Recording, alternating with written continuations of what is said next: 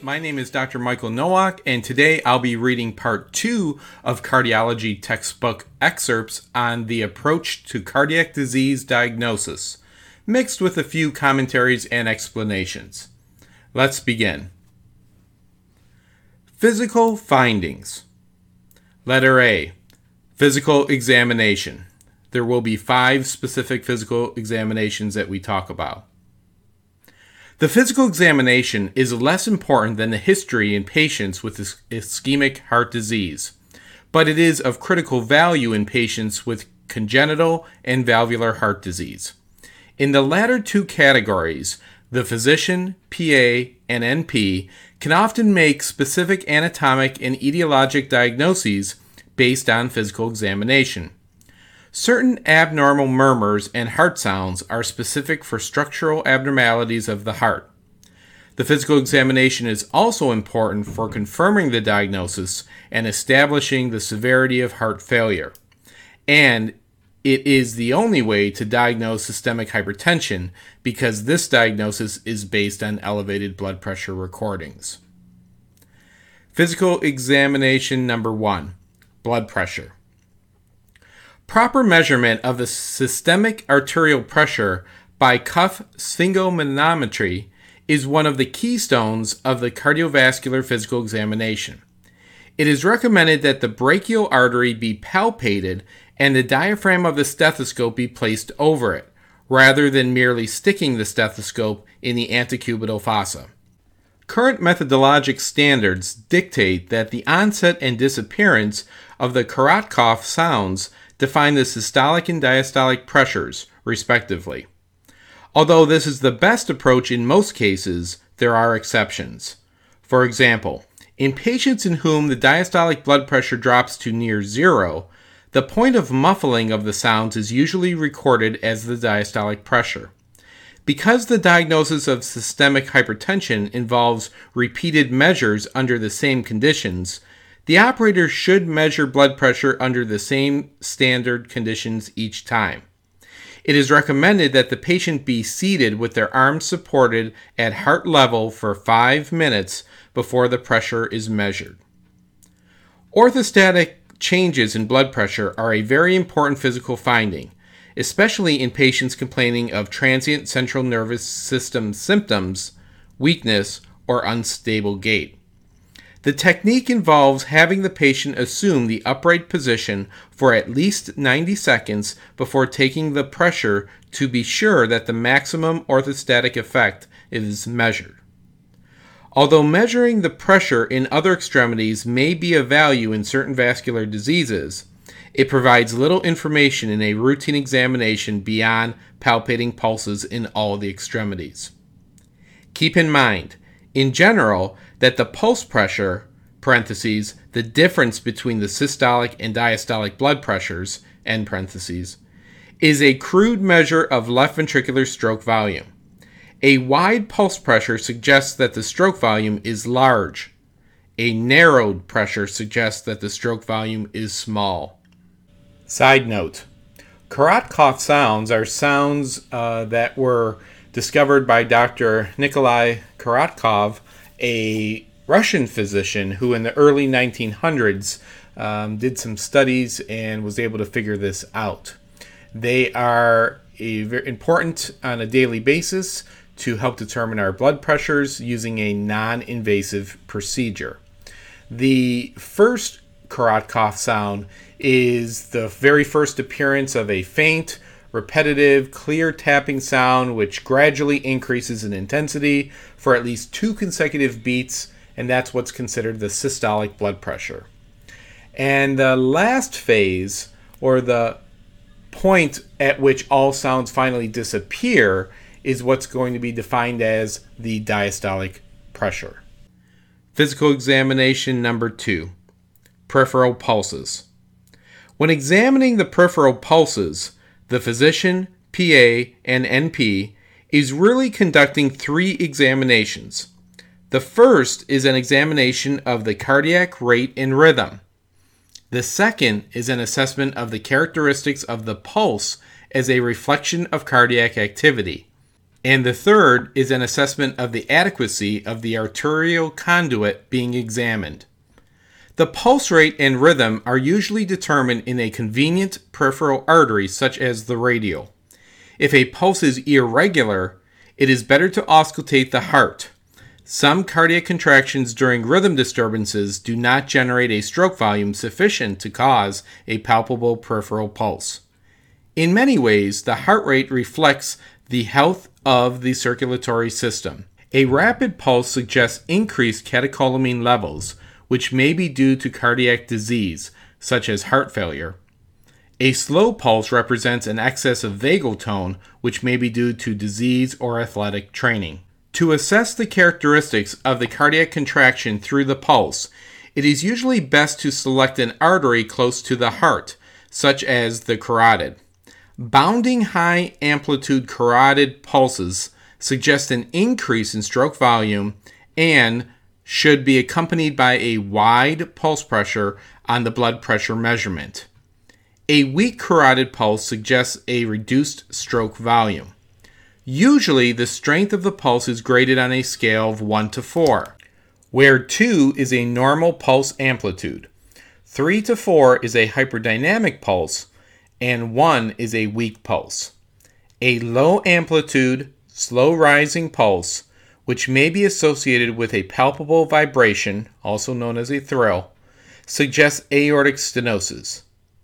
A bifid pulse, which is beating twice in systole, can be a sign of hypertrophic obstructive cardiomyopathy, severe aortic regurgitation, or the combination of moderately severe aortic stenosis and regurgitation.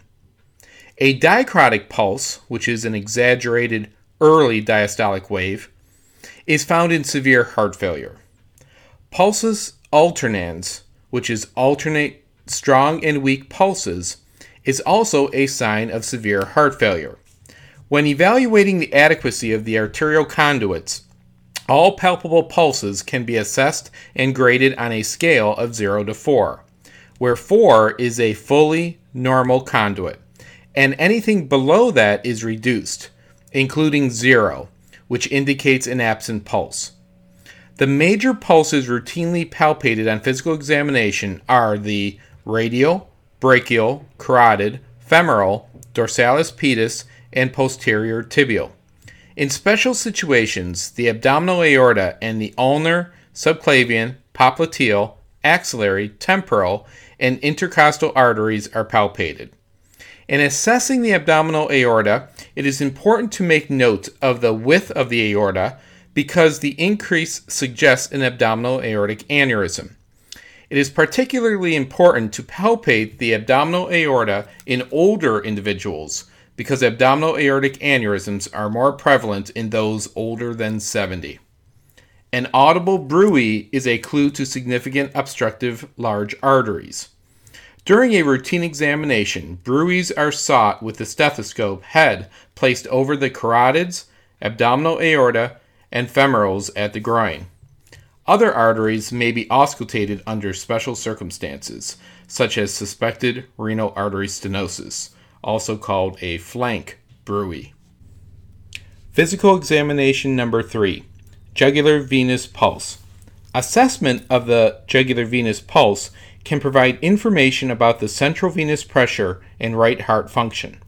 Examination of the right internal jugular vein is ideal for assessing central venous pressure because it, because it is attached directly to the superior vena cava without intervening valves.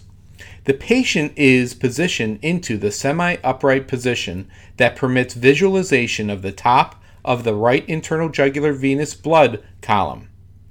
The height of the column of blood vertically from the sternal angle is added to 5 centimeters of blood, the presumed distance to the center of the right atrium from the sternal angle, to obtain an estimate of central venous pressure in centimeters of blood.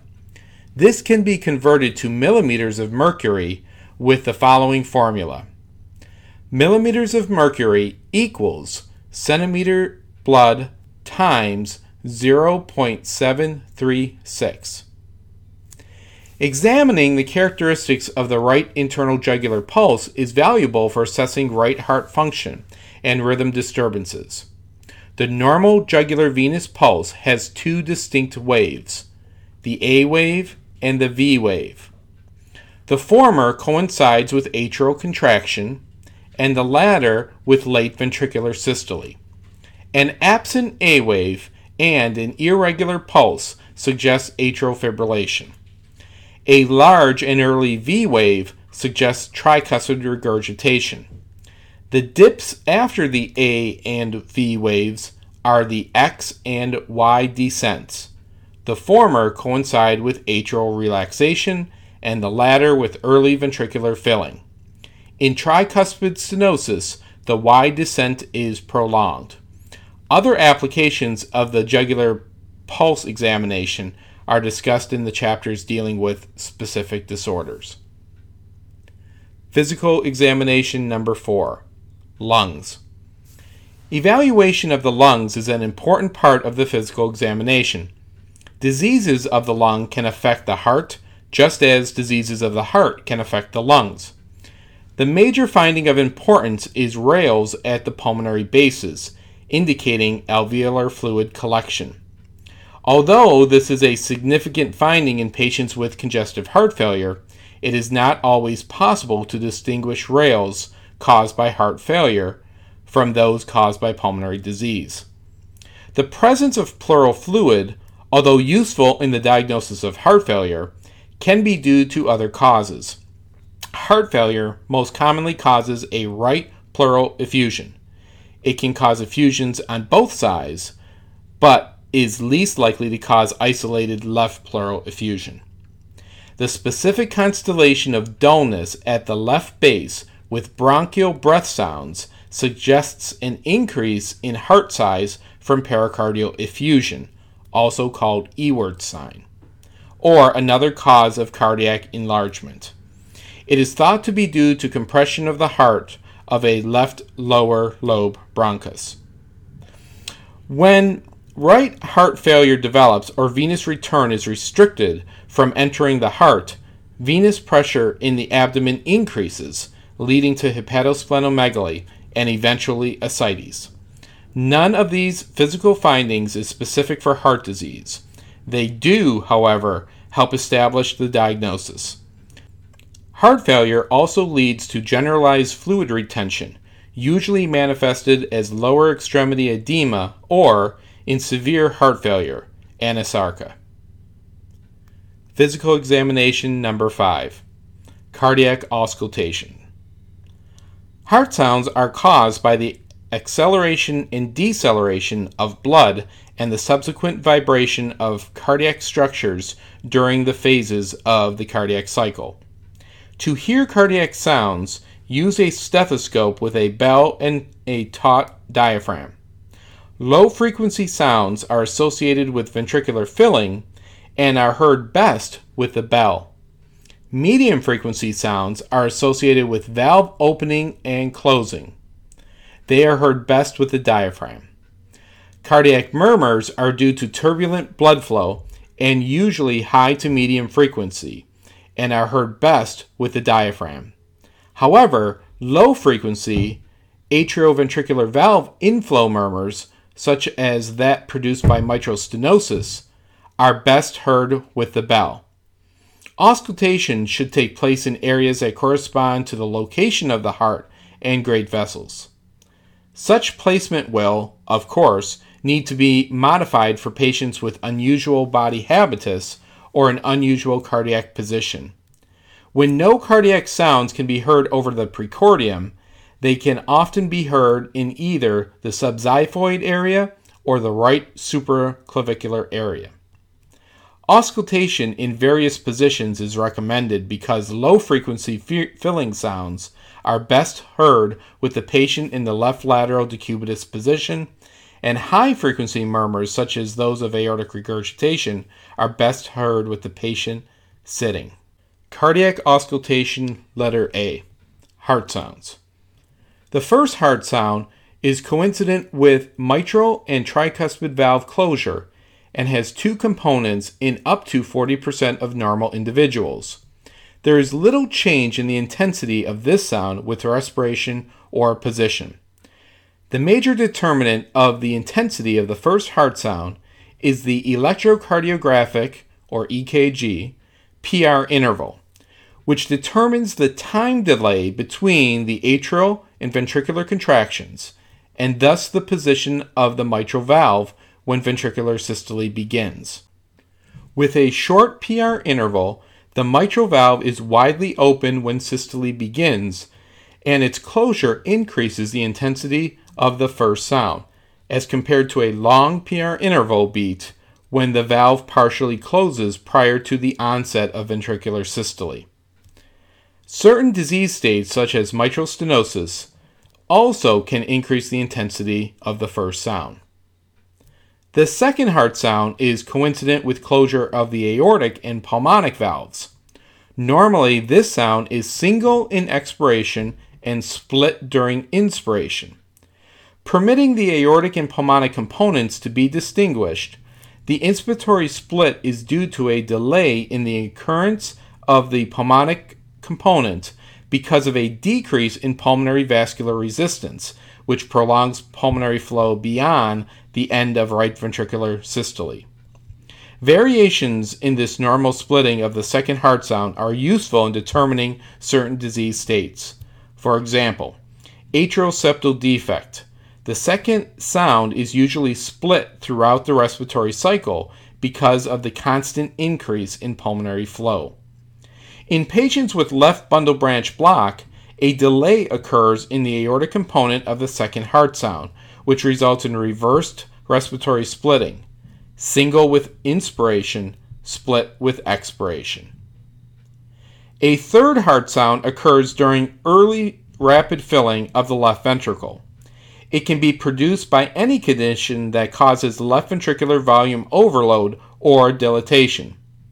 Therefore, it can be heard in such disparate conditions as congestive heart failure and normal pregnancy. A fourth heart sound is due to a vigorous atrial contraction into a stiffened left ventricle and can be heard in left ventricular hypertrophy of any cause or in diseases that reduce compliance of the left ventricle, such as myocardial infarction. Although third and fourth heart sounds can occasionally occur in normal individuals, all other extra sounds are signs of cardiac disease. Early ejection sounds are due to abnormalities of the semilunar valves from restriction of their motion, thickening, or both, i.e., a bicuspid aortic valve, pulmonic, or aortic stenosis. A mid-systolic click is often due to mitral valve prolapse and is caused by sudden tensing in mid-systole of the redundant prolapsing segment of the mitral leaflet. The opening of a thickened atrioventricular valve leaflet, as in mitral stenosis, will cause a loud opening sound, also called a snap, in early diastole. A lower frequency or more of a knock sound at the time of rapid filling may be an indication of constrictive pericarditis. These early diastolic sounds must be distinguished from a third heart sound. Thank you very much for listening to today's podcast, part two of the approach to cardiac disease diagnosis. My name is Dr. Michael Nowak, and please check out our other podcast by certified medical educators. Have a great day.